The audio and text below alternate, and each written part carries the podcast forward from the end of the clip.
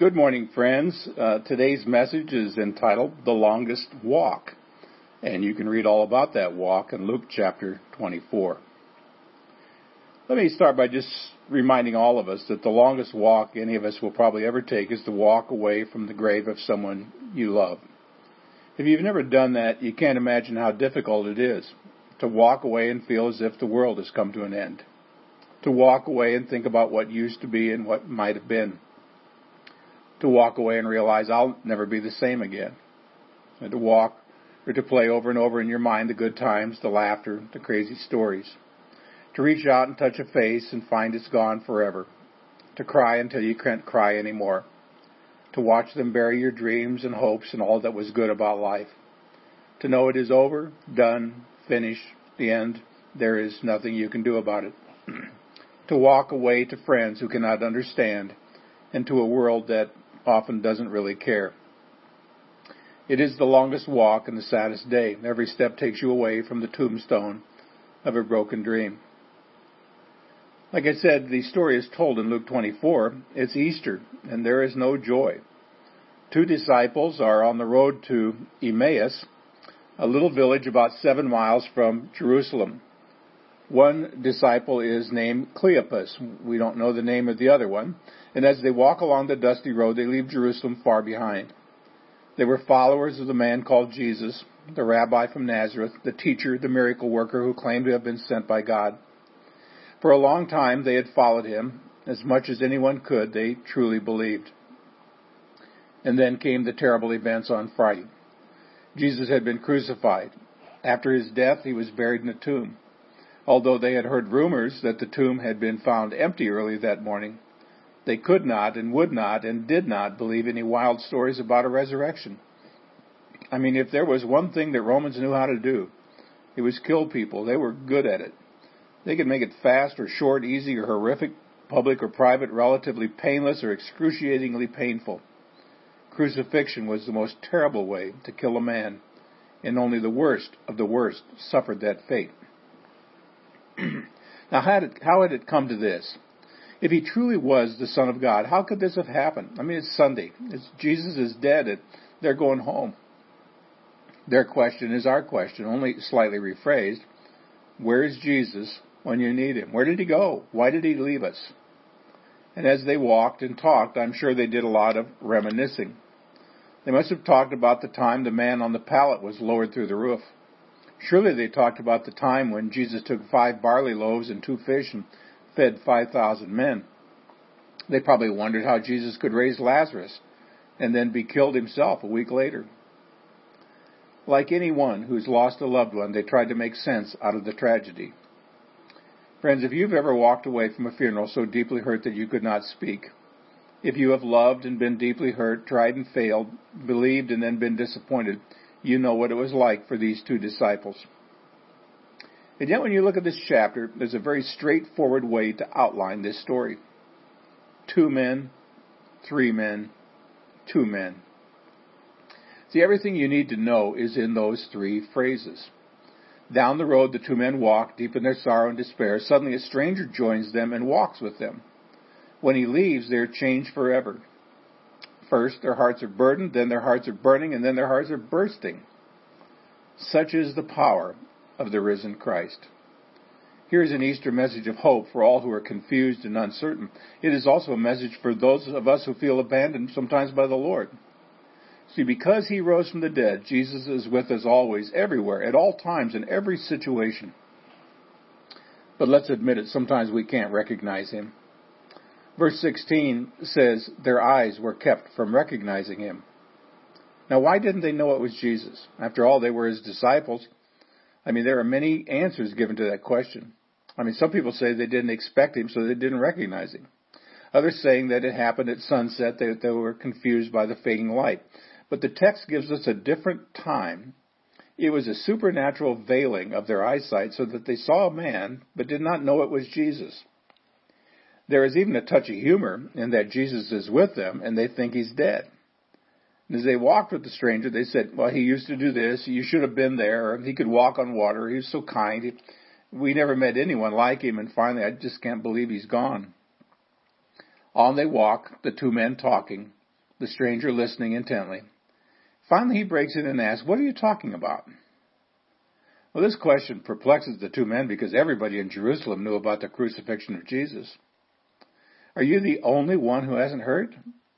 And so they tell the story to this inquisitive stranger, their words a combination of love and grief and pride and sorrow and belief and doubt. And he was such a good man. He healed the sick. He was raised, he raised the dead. We know he was a prophet. He ran into trouble with the chief priests. Uh, we heard he was betrayed. They beat him until he couldn't stand. They put a crown of thorns on his head. Then they laughed at him. Everything they said was in the past tense, which is how we normally speak of those who passed on. They still loved him and still believed in him as best as they could. They clung to every cherished memory. The crucifixion could not make them stop loving him, but they not, could not square the events of the past 48 hours with their faith that he was the Son of God. They were disappointed disciples who felt their faith slipping away with every step on the road to Emmaus. They'd heard the rumors of an empty tomb, but what did it mean? I mean, nobody had seen Jesus yet, or at least that's what they thought. So ends the sad tale of Jesus, a story that had such a promising beginning. They believed in Jesus, but he let them down. The third day was almost gone, and Jesus was nowhere to be found. So bring down the curtain it's all over now. See, this is what Good Friday looks like without Easter. Without the resurrection, the cross is nothing but a tragedy, a story without a moral, a drama that ends before the final act. Yes, sometimes we can't recognize it, and sometimes we are slow to believe. As the two disciples pour out their confusion and their despair, Jesus listens patiently. And when they're finished telling of their broken dreams and dashed hopes, he begins to speak. He starts out by calling them fools, which simply means they were slow to apply the truth they already knew. And he says they're slow of heart to believe what the prophets had said. He rebukes them for one thing, and one thing, one thing only, for failing to understand and apply the scriptures. He doesn't chew them out for leaving Jerusalem and walking back home. He doesn't criticize their doubt nor condemn their confusion. All of that was understandable given the circumstances and the fragmentary information they'd received. But he tells them that they should have known and believed what God had said. That leads to what we might call the ultimate Bible conference. I mean, he tells them plainly that it was necessary for Jesus to die, to suffer and die on the cross. What seemed like the ultimate miscarriage of justice turns out to be the Father's plan to glorify His Son. I mean, Jesus was no victim being led against his will to the cross. No one took his life, he laid it down. The cross was not an accident, it was part of God's plan from the beginning. That's why the prophets and poets wrote about it. Friends, there are clues scattered throughout the Old Testament that the Messiah would suffer and then would enter his glory.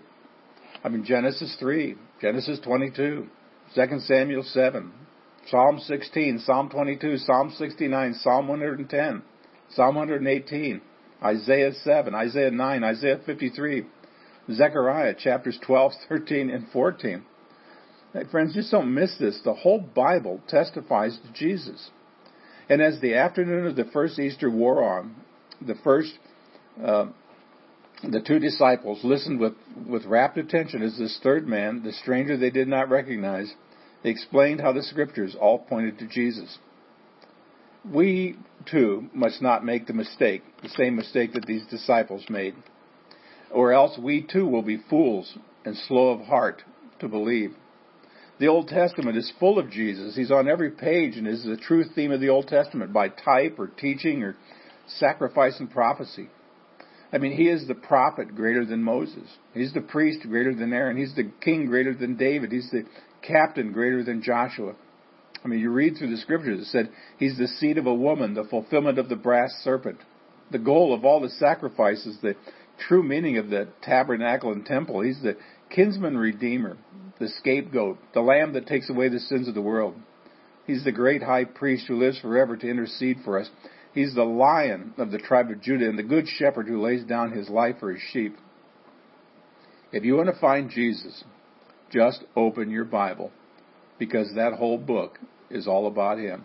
If you want to understand the Bible, look for Jesus. He's there on every page. The whole purpose of the Bible is to point us to Jesus. He's the theme of every book from Genesis to Revelation. I find this, I find great encouragement from this story. I mean, where is Jesus when we need him? He is with us, even when we are slow to believe. And yet, sometimes he seems to leave us. Verses 28 to 32 of this chapter paint a touching picture of Jesus eating supper with Cleopas and the other disciple. Remember, they still don't know who he is. They think they've stumbled upon a stranger who knows everything there is to know about the Bible, but they had no idea it was Jesus. Now, there is one little phrase in verse 28 that we should not overlook. It's this Jesus acted as if he were going farther. The word acted means pretended.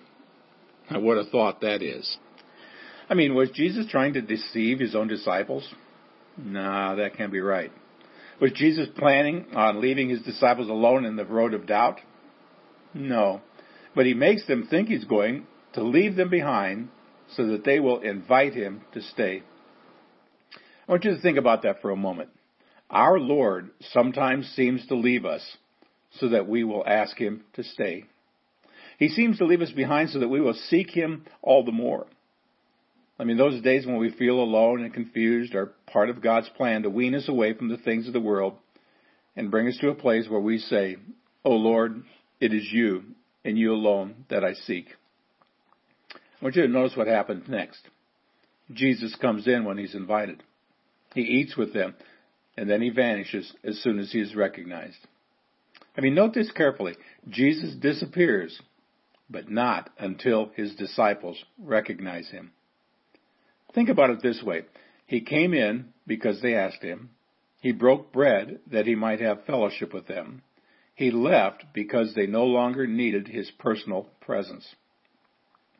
Why did he leave so suddenly? The answer is he didn't leave them at all. He simply became invisible. I mean, leaving implies a change of geography, but it's not as if Jesus moved to a different location.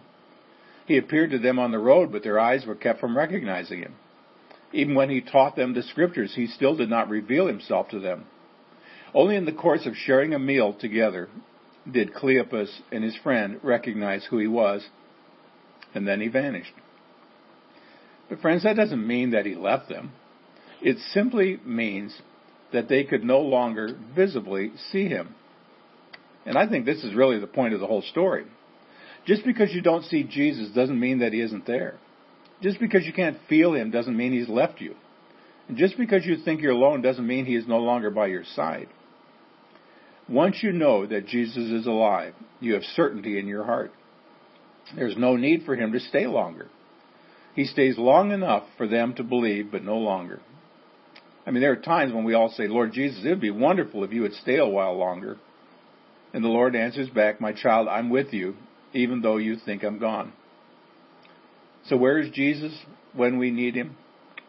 He is with us, even though he seems to leave us.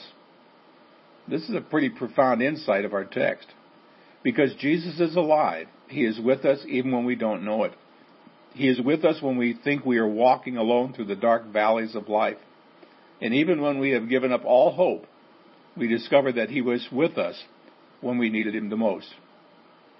When you come to the conviction that Jesus is alive, everything changes. That's why the two disciples couldn't wait to get back to Jerusalem.